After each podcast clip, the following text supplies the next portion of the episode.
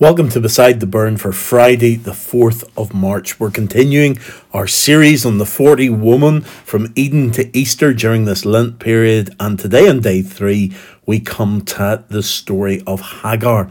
I'm glad that I don't have to pick who the 40 women are that we're going to be studying.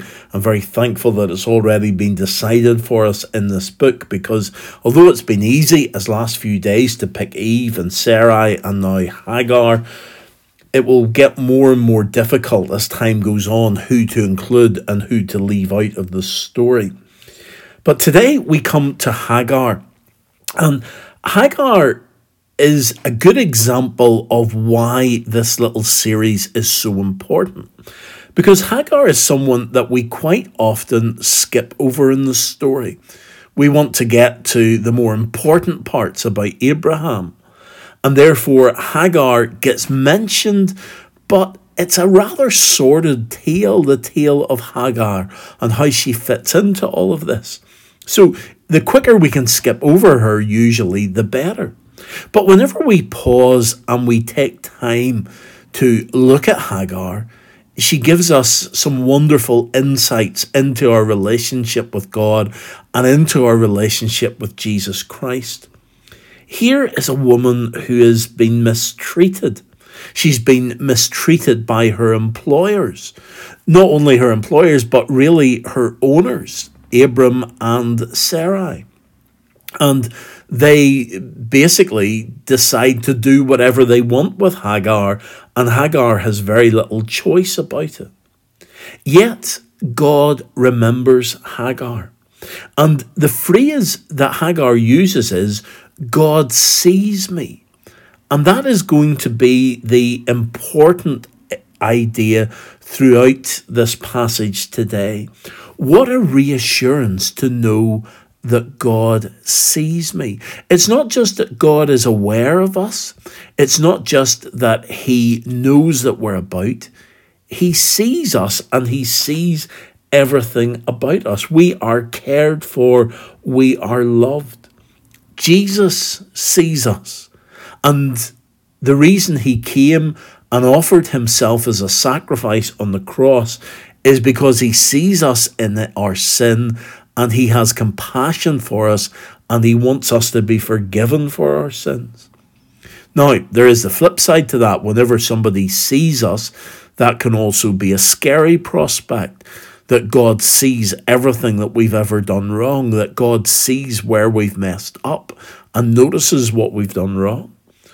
But it is the assurance here that is more important because God sees us, knows what we've done, and still loves us and cares for us. So we're going to read the second half of Genesis 16.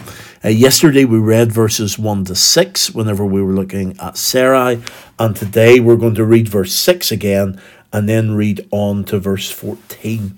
So let's hear God's word and we see immediately as we as we repeat verse 6 the position that Hagar had in this household. She was a nobody. She was just a commodity that they could do whatever they wished with her and nobody really cared about her. Your slave is in your hands, Abram said. Do with her whatever you think best. Then Sarai mistreated Hagar, so she fled from her. The angel of the Lord found Hagar near a spring in the desert. It was a spring that is beside the road to Shur. And he said, Hagar, slave of Sarai, where have you come from and where are you going? I'm running away from my mistress Sarai, she answered. Then the angel of the Lord told her, Go back to your mistress and submit to her. The angel added, I will increase your descendants so much that they will be too numerous to count. The angel of the Lord also said to her, You are now pregnant, and you will give birth to a son. You shall name him Ishmael for the Lord has heard of your misery. He will be a wild donkey of a man. His hand will be against everyone, and everyone's hand against him. And he will live in hostility toward all his brothers. She gave this name to the Lord who spoke to her You are the God who sees me. For she said, I have now seen the one who sees me. That is why the well was called Beer Lahai Roi. It is still there between Kadesh and Bered. So Hagar bore Abram a son, and Abram gave him the name Ishmael to the son she had borne him. Abram was 86 years old when Hagar bore Ishmael. Amen. So, what an encounter! And here is Hagar, a slave who is being mistreated. And yet she is being mistreated at the hands of a couple who God is going to bring about his great nation from them. And they are held up as heroes and yet we see this other side to them. In today's world, it's very difficult for us to hold two sides of the one person together. We want everything to be black or white. We want someone to be good or bad. But whenever we have a mixture of both, we find it almost impossible to bring the two together and hold on to them. So, in this particular case, we would immediately write off Sarai for the way that she's mistreated Hagar. We would write off Abram for the way that he has just used Hagar for what he wants. So it would appear, as Roz points out, that Hagar is invisible. She is a nobody, and it's no fun being an invisible woman. And quite often, women are not given the credit for what they do. Quite often, they're just seen as being behind a man and supporting a man. And here, Hagar is very much just being mistreated and misused by those around her. No one asks Hagar, as Roz points out, whether she wants to sleep with Abram. No one asks whether she wants to have his baby. No one asks whether she's fine with handing that baby over to another woman. Hagar just doesn't matter. It's only her body, her baby, her life after all. But whenever Sarai adds insult to injury, treating Hagar cruelly for following her own orders, Finally, Hagar snaps and she runs away. And this is where she encounters God as she has run away, and she comes to this understanding that God sees her. It's verse 13. She gave this name to the Lord who spoke to her You are the God who sees me, for she said, I have now seen the one who sees me. Uh, there's a film that was released uh, maybe about 10 years ago, Avatar, and it involves humans going to a faraway planet and encountering a, a, a different species. And they, they come alongside the species and they try uh, to understand who they are and what motivates them. And the compliment is given uh, whenever one of the characters says, I see you and you see me.